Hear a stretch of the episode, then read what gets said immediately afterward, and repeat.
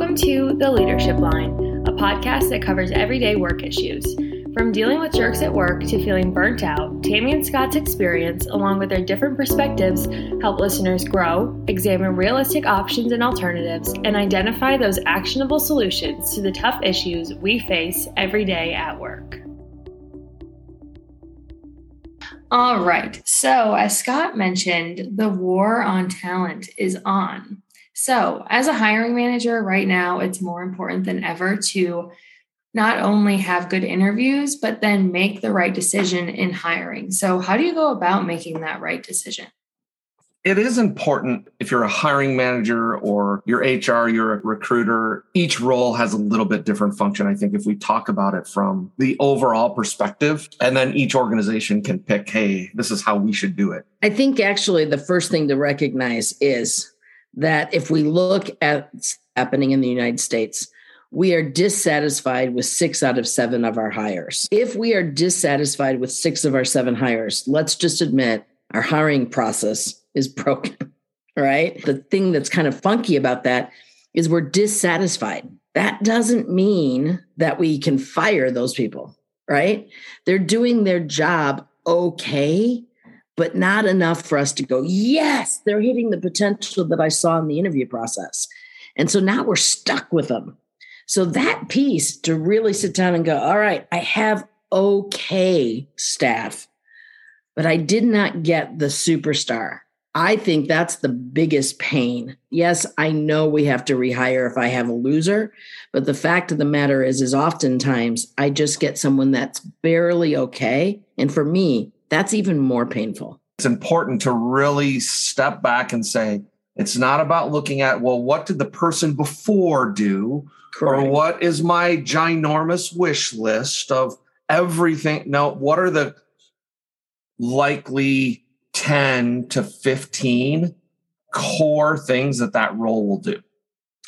Absolutely. If you can really get down and say, what do we need this person to do? And what is good to excellent look like? So if someone's in this role and they perform at this particular level, that's good.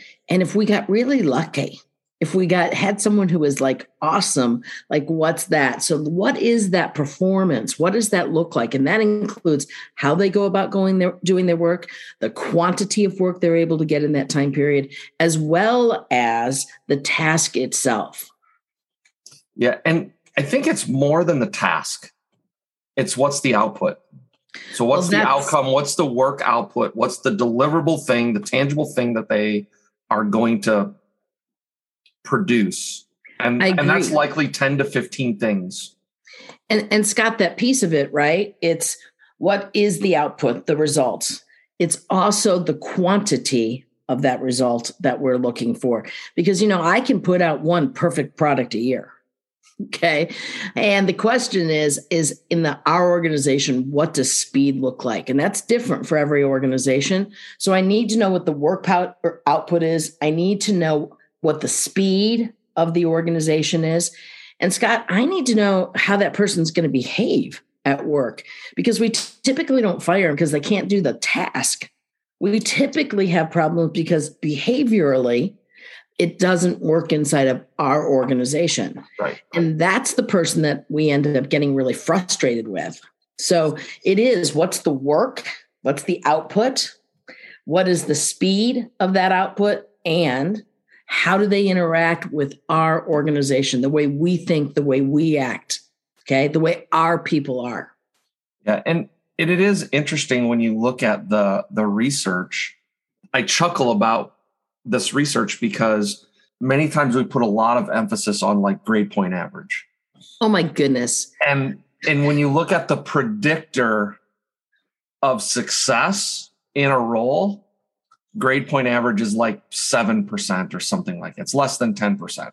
Well, five percent. I was going to say, my understanding of that stat, if we kind of dig into it, is when we look at our degree, grade point average or licenses, right? Even put a little bit of experience in that. Yeah. That's like less than ten percent of whether or not that person is going to be successful in the role.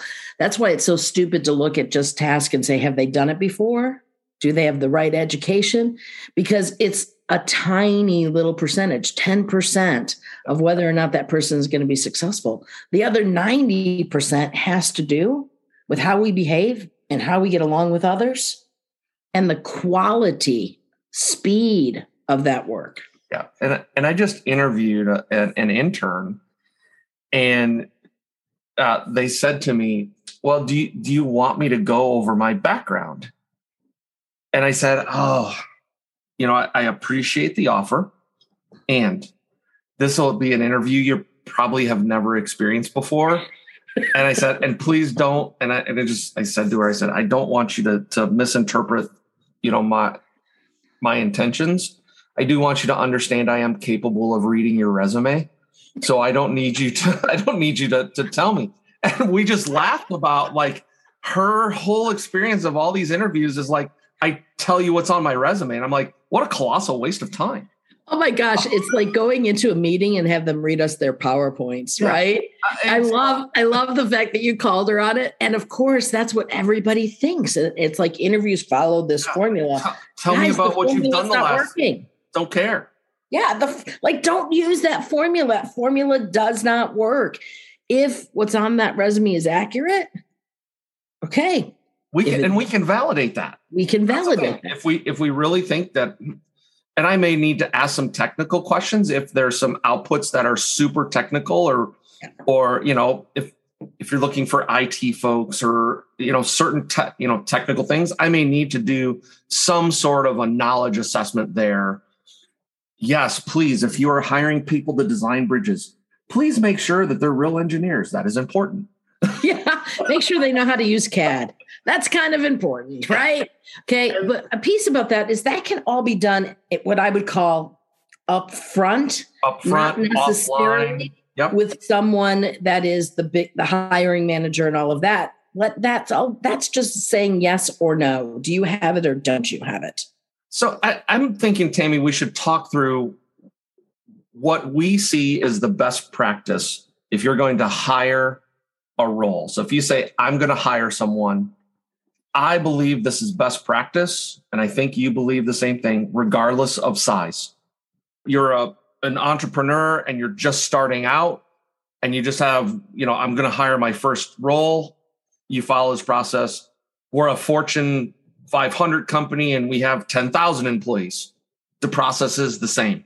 I do think the process is the same. And unfortunately, I think most people don't follow the right process. They follow what I would consider the old process, and the old process is broken and doesn't yeah. work. So the first thing, what are those outcomes or deliverables, work products, however you want to determine that?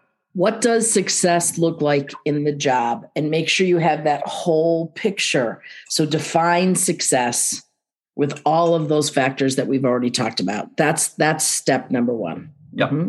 What's step number two, Scott? Uh, then you say, okay, what are the behavioral norms? What are the behaviors that you would expect? And those likely align with values and the culture of your organization. There's also a piece of what are the behaviors that are going to give you the likely best outcome when you compare it against the things you need that person to do. And there are ways, and there are ways to do that. You can just, you can write them out. You can use a tool. We, of course, uh, are very fond of Predictive Index. There is a methodology that you can use science to say, these are the things that we want, we want them to do. Um, that is one, one tool. There are others out there. So I think the second one is, what is that target? What is that sweet spot? What would you do next? You know, Scott, that's when I start the process of developing the job ad. Now, back in my day, we put those ads in the paper. We now put them in all sorts of places electronically. However, they're just like we use keywords to find things in Google, right?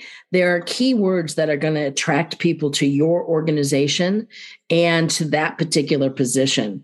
So when you actually write that job ad, you need to be thinking about what are the kinds of words and adjectives and descriptors that make your organization unique, as well as make the specific job unique? Because if you put something in like this that says, you know, uh, we're looking for a person who is a self-starter and who enjoys um, creating something from scratch, that is very different than we're looking for someone to follow a process and to do it perfectly every time after they're trained. Those are two different individuals. There's nothing wrong with one or the other. Some jobs require one, the first one. Some jobs require the second one. So be very, very descriptive, because you as a human being will be drawn to the one that is most like you. That helps you get candidates who are just going to naturally kind of behave in that way, and helps narrow down the pool and make sure that you are attracting the talent that matches the position. And then once you have that determined and, and you're starting to get applicants, or you're you're going out and you're searching LinkedIn and you're recruiting, whichever tactic you use, and, and likely both, um, then you structure your interview in a way that says, okay, yep, I'm going to review their resume, and, and I may have a small conversation about kind of what they've done. Actually, very minimal. And Scott, honestly, you and I may see that one a little bit differently. I call that kind of the first, right? The first interview. Yep. And I usually use someone, a clerical individual, someone that um, all I'm looking for is for them to verify information for me. And I do that via phone. Don't even do that as a Zoom call. I'm like, hey, we have your resume. I'd like to go over a few things with you. And I'm looking at things like, if there are basic job requirements that they must have, I'm going to verify it. Do you have a B A in this particular area? What kind of salary are you looking for? Um, your work hours? Is there restrictions on? And so all of the pieces around, if they don't have this, we are actually not going to hire them. And so that individual is just what I call qualifying. And in that qualification, it's qualifying the data on their resume, and they're doing the first check of behavior. How did they answer their phone? Were they excited? When you asked a simple question, why did you choose us? If they can't answer that, that means they were just sending resumes out or responding to anything. I don't want someone that's responding to anything. I want them to respond specifically to us. So there's a little bit of qualification that says, is this person really excited about us? And do they meet the basic requirements of the job? I think that happens happens in a phone interview, and it's typically fifteen minutes, Scott. I mean, it's fast. Yeah, and I, I do see that the same way. I, the only thing I do a, a little bit different is I I assume that that first one is going to cover, though, the deeper questions that you do in the in the second step. I think that's true. I just end the interview early. if if it doesn't just shorten, work out. I just shorten my questions. If we're like, okay, this is not going to fit, my questions just get shorter, and and we're like, oh, and then let's talk about what's next in the selection process. And I'm a little bit more forthright. So uh, let's yeah. talk about that next step, because I'm really forthright in the next step, yeah. right? Yeah. So whether it's a continuation of making sure you're qualified, or you've done it in two steps, in the next piece of this, what really for me happens is I start asking questions to find out who they are as human beings. So I'm not using normal everyday kind of questions. I am using questions where truly I'm trying to find out who they are, what they value, how they see the world, what is their work ethic, all of those types of things. And Scott, when I ask those deeper questions, like talk to me about your very best leader, why they were a great leader, if they give me all of what I consider the standard, I looked it up in Google answers, I call them on it. And I'm like, you know, I you're giving me good answers, but I don't believe that they're answers that are really reflective of who you are. I think they're the standard right answers. And if you continue to give me standard right answers, that's great. That's okay. But please know, it means that I don't know who you are. And if I don't know who you are, I can't hire you, which means you will not be eligible. So the question is, do you want to get real and honest with me? Or do you want to end the interview early? And I give them two more questions. And if they are unable to get past veneer, I thank them and we quit. Now, I know that's bold, but that's exactly what I do. Yeah, because if they're, and, and, and, and again, mine is, I, we have that conversation. I'll finish the questions. They'll just be very, it will just be a shorter interview. But again, it's not about the time of the interview. What we're really, I think the important thing to take away is it's about saying, am I getting real answers to help me understand behaviorally? Am I getting a good picture? Because the next step is really to, to for, as you're reflecting back on that experience, you're saying, here's what I heard and here's what I interpreted behaviorally. And when they take that assessment, you're matching that up to say, does one plus one equal two? Did I misinterpret? Did I see something different that I, that I didn't understand them right? Or are they just way different than we need? And if they're way different than we need behaviorally, they go in the no pile. And Scott, I, I agree with you. I will also tell you the reason why I'm so bold, you know, I give them a couple chances and then I get really bold, is I have found that there are individuals that, especially when they are more introverted, they are just like holding on, like, oh my gosh, I am, I'm struggling and this is hard for me. And these people are asking me questions. And so they prepped so much that we don't even get to see them. And I want them to know, I don't care if you don't answer this thing perfectly. And I don't care because there's not really a right answer to my questions. I need you to just say, here I am for a little bit. And if I can't get someone to reveal for a little bit, then unfortunately, I don't have enough information. And then on the other side, I have that person that's like all polished and perfect and all that stuff. And again, I don't want to see polished and perfect. I want to see the human being. And too often, organizations do not fight to go see the human being. They take the veneer, and that's the mistake. And in their questions, Scott, they give them the answer. It goes like this. So teamwork is really important around here. Well, how do you feel about teamwork? Well, I think teamwork's really important. I mean, tell you about Mister Obvious, right?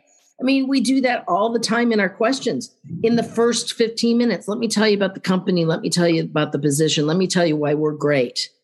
Well, if you're smart at all, you'll take what they gave you in the first fifteen minutes and just weave it into all of your answers. And by the way, do you want to hire someone who's not smart enough to do that? Right? So we make so many mistakes in that place where we are giving them way too much money, giving them all of the information about the company. I love not giving them the information about the company and seeing if they've done their homework. What did you learn on our website? What was most interesting out there for you? Why is that important to you? Okay. Those questions are not questions that, if they're answering them honestly, are easy, right? If someone came to your website, Scott, right? What would you like want them to notice and say about your company based upon your website? Yeah. I know what I want them in mine. Yeah. I want to, I mean, really. And I want them to be able to talk about it like in depth. Not like just the homepage. So what has, so we, we've, we've mapped out what the job is. We've figured out behavior, what we want. We've posted it. We've done that initial kind of, do they fit interview, whether you did that one short one and a longer one or all in one, having those pieces in the process is more important than whether you do it in one shot or two. Correct. And, and you so, talked about an assessment, Scott. Where do you put that assessment? I do that after the um, behavioral questions. Mm-hmm. So I, I do the behavioral questions just in that one-on-one conversation. And then I am, based on my experience and my interaction with them, I am guessing, right? I'm assessing what did I interpret. And then they take the assessment and I compare mine to what the actual result is. And yeah. I see, are we similar? Are we different? What other what other questions do I need to ask or clarify if we meet, if I'm going to meet with them again? One of the reasons why I love the predictive index, Scott, for that assessment is because it's such a valid instrument. The science is really, really sound. And so what's wonderful about that is if I believe I've met this person, because I've mapped it out based upon my interview, and then I have them take the assessment. And if those two things match or match close enough, I actually feel like my confidence level goes up. It's like, okay, I didn't meet someone else, the person that they're trying to be. I actually met that human being. And when I know, right, within a shadow of a doubt that the person I met is real, then I have the ability to say, okay, let's put it against that job and let's make sure that it is something that this person is going to actually use their strengths in a place where they can add value to the organization, because when they add value, they're excited about being there. And when they're excited about being there, that's engagement. And when we talk about that engagement piece, a big part of this is making sure that the work that they are doing and the culture, the behavioral culture that they're coming in, is a good match for them. That gives us a best chance of increasing that engagement kind of score. And then I think each each organization may have background checks and all of that stuff. Again, that's that's later. To me, I do one more interview after that. And it's wow. really to confirm. Mm-hmm. And then it's job offer. And I'm ready to make a job offer at that interview. I come ready at that interview. Yeah. So I'm ready with offer in hand to say, hey, we like you. Here you go. Well, especially in this world where we have so f- few people. I mean, like, you know, there's ten people in the in the old world, I should say. You know, we might have one hundred people that wanted a job. Now it's like we're on the negative side of that, right? So it's really tough to find talent. But Scott, I do have to ask you one more question. How do you differentiate between okay and awesome? Well, you know, I have a magic eight ball that seems to work okay. I love that answer. I think that is how so many people do it, right? And, and I actually have the magic eight ball on my Apple Watch. I can just say, is this person awesome? Signs point to yes. Apparently they're awesome. Apparently I'm awesome. And so I, it, it really is, a, it's, it's qualitative. So what were their answers? How did they interact? Were they were they true to who they are? Um, are they excited or have some sort of interest about being here? Okay, so here is one of my clues on that. Energy giver, energy vampire. Okay, that piece right there is one of the things that is going to differentiate your candidates. When you left that room, what's your energy level? Did you have to do all the work, or did they contribute to a positive energy level? Or did they suck all the air out of the room? Guys, even if they're highly qualified, highly talented, have all the experience, if they're sucking all the air out of the room, trust me, they're going to suck all the air out of your whole organization. So that's one of the pieces that I look for. And it has nothing to do with the questions. It has to do with the interaction itself, right? To me, that's one of the things that distinguishes um, between whether someone's going to be really great or whether someone is just going to be okay in that spot.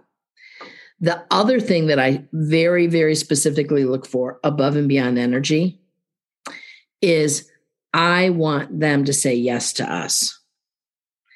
And people give us clues all of the time that they're not saying yes to us, and we don't pay attention to those clues. So I think when you're making that job offer, Scott, and you have that piece of paper in hand, it's kind of something like this. You know, we've gone through and had lots of interviews with other candidates. And let me tell you why we're choosing you. We're choosing you because A, B, C, D, and we're being very specific about why we believe they can add value to the organization. And then I turn it around and I say, but before I give you this job offer, I want you to tell me why you're choosing us. Now, I have the offer in hand. They know that they are going to get that offer if the answer to this question is good. And if they cannot articulate, and I'll give them time, I'm not going to rush them. I'll let them think about it. But if they can't articulate why we, this company, is the place that they want to be, I withhold the offer. That's really hard to do, Scott. Yeah. Okay. Because you've narrowed it down to your choice.